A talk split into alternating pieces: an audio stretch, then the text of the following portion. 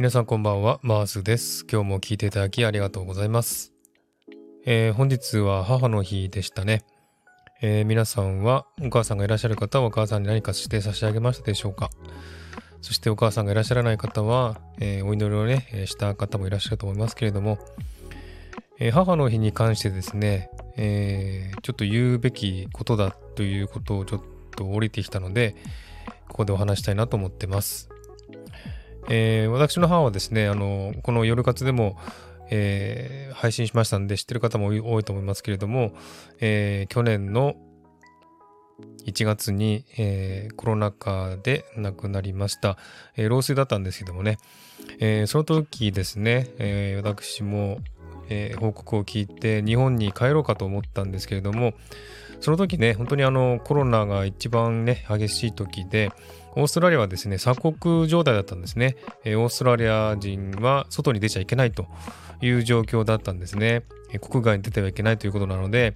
え出るためにはですね許可を取らないといけないんですね。でもし、えーね、そうやって母親が亡くなったから日本に行きたいという時は、えーその病院のね、え証明書かなんかをですね、えー手に入れてでそれを提出するというね作業が必要です。これも多分ですね、え1日や2日じゃ、えー間に合わないと思いますので結構時間かかると思うんですよね。えそして日本に行って帰ってきた時にもですねオーストラリアで、えー隔離をしなければいけなかったんですね。それもホテル隔離で確か2週間だったかな？2週間ぐらいのホテル隔離をしなければいけないっていう時で、えそのホテル隔離の時の費用も自費だということで、えーまあ、日本円にして何十万というお金がかかるらしいんですね。でその状況をね、えそういったことを考えるとちょっとすぐには帰れないなっていうふうに思ったんですね。ちょっとお金も時間もかかりますので、まあ帰る許可がね、オーストラリアから許可が出たとしても、ね、母親のこの葬式には間に合わないだろうなということで、結局帰らなかったんですね。で、日本に帰らずに、えーいたので、えー先々月ですかね、えー3月、4月に日本に行きましたけども、まあ、そのこともあってですね、えーこのそのその時期にですね、えー日本に帰って、えー母親に会ったわけなんですけども、えー母親もですね、えー結構いろいろ苦労してましてですね、えー実はですね、母親は私の父親と結婚する前に一度ですね、結婚していまして、でそこ、そのね、えー時に子供をね、二人いたそうです。子供が二人いたそうですね。ですが、あの、えー前のね、旦那さんの方が、まあ、今で言う DV ですね、えーそれがひどくて、結局離婚したということなんですね。で、えー子供はその旦那さんの方に、えーなぜかね、えー行くことになりまして、子供とは別れ別れになってしまったということで、えーそれっきりだそうですね。で、えーその後にですね、私の父親と出会って結婚して私は生まれたということなんですけども、そういう過去がありますんでね、やっぱり子供に対してすごくですね、神経質なんですね。心配性で神経質だったんですね。ですので、本当にあの子供のやることとかね、えーいろんなことに口出しをして干渉してきたという感じの、性格だったので、え私もですね、その母親に対してすごくそういう、えー態度に対して反抗的な態度をとっていたんですね。えーまあ、愛情だと思えばすごく嬉しいんですけども、それがね、ねえー多すぎる、ね、多すぎると負担になってしまうということもあって、えーそれがね、やっぱ子供心にやっぱ結構負担だったんでしょうね。それで結構ね、母親にも反抗して、えー早く家を出たいと思ってたんですね。で、大学に入って、えーですね、すぐにもう家を出て一人暮らしを始めたんですね。えその時の解放感ってのは本当にすごく気持ちよかったなという感じがしたんですけども、まあ、それぐらいですね、母親は、えー子供に対して、え過度に、えー心配をしてたんですね。でそんなこともあって、えー気持ち的には母親にですね、私もあまり開けなくてですね、いたんですけども、まあ、今考えればね、それは愛情の一つだったというふうに思えばですね、えー感謝かなというふうに思ってます。えーそれで本題に入るんですけれどもね、えー今私がここにこういうふうにいる状況は母親のおかげであるというふうに考えられるんですね。えー、なぜかというと、小さい頃ですね、母親は私にですね、あの、習い事をさせました。一つがですね、英語なんですね。幼稚園の頃から小学校までずっとですね、英語の塾に通っていたんですね。で、そのせいもあってですね、えー、中学、高校では、英語が一番成績が良かったんですね。すごく英語が好きになりました。それはすごくね、え、感謝しています。そして、え、その英語のね、塾に行って、で英語を触れたことからですね多分今私はこのオーストラリアにいるんじゃないかなというふうに思っています、まあ、直接関係ないかもしれませんけどもね、えー、まあ、英語を習っていたという関係でオーストラリアに来るという来やすくなったということじゃないかなという一つのね原因じゃないかなと思ってます。えそのためですね、今現在こうやって英語を使うね、えー、国にいるということだと思いますね。で、もう一つがですね、えー、同じように私の小さい頃にですね、えー、幼稚園の頃から、え、母親ですね、私にピアノをですね、習わせてくれたんですね。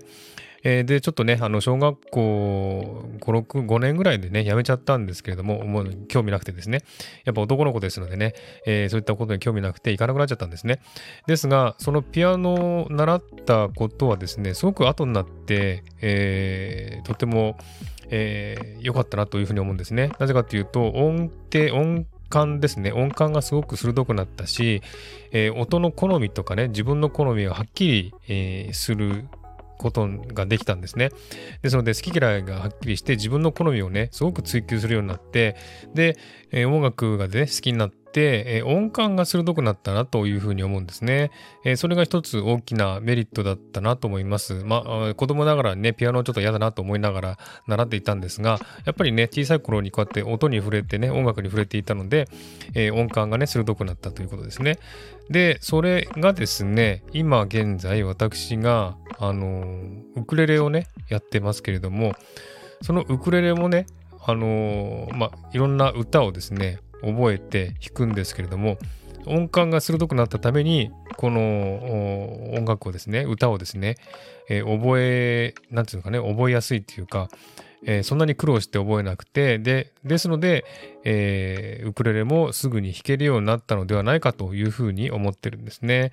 えこれがですねあのまあ英語とピアノを習ったことが、今現在の私を形作ってるんだなっていうのをね、えー、すごく感じまして、えー、それをね習わせてくれた母親にすごく感謝してるなというふうに思ったんですね。うん、なので今、私はこうやってね、あの、英語を話したり、音楽をやったりっていうのは、あの、小さい頃にね、習ったピアノと英語の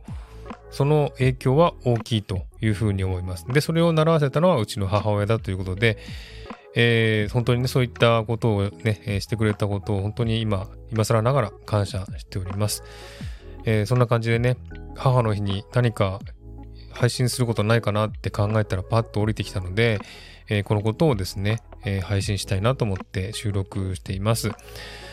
えー、私もですね、母親がね、もう本当にあの、いろいろと苦労したのを知ってますので、今はね、あの天国でね、あのすごくね、えー、楽しい時を過ごしてほしいなというふうに思っています。やっぱり母親ね、亡くなっても、すごく子供を心配してるようで、えー、いろいろとですね、母親からのメッセージを人や物を通じて感じることもあります。えー、以前に配信したんですけれども、あの、こんにちは赤ちゃんの歌をパッと突然思い出させられて、えー、なぜかなと思ったら母親が多分思い出させて、えー、私の子供は、えー、すごく大切な人だよっていうことを訴えたかったなっていうのも一つありましたし、それをね、考えに至ったっていうのはやっぱりね、え母親の影響だと思いますし、あの、知り合いの方がですね、やっぱりその人を通じて私にメッセージを伝えたりとかしてくれたこともありますし、本当にあの、亡くなってからもね、えー、子供をね、に対して愛情を注いでるんだなっていうのをよくわかりました。えー、そんな感じでですね、えー、実際に今は母親はいませんけれども、私が今現在こういうふうにですね、英語とか音楽ができるのは母親のおかげだという感謝の気持ちを込めて収録してみました。えー、皆さんもですね、ぜひ、えー、お母さんに感謝の気持ちを伝えてあげてください。ということで今日はこの辺で終わりにしたいと思います。ありがとうございました。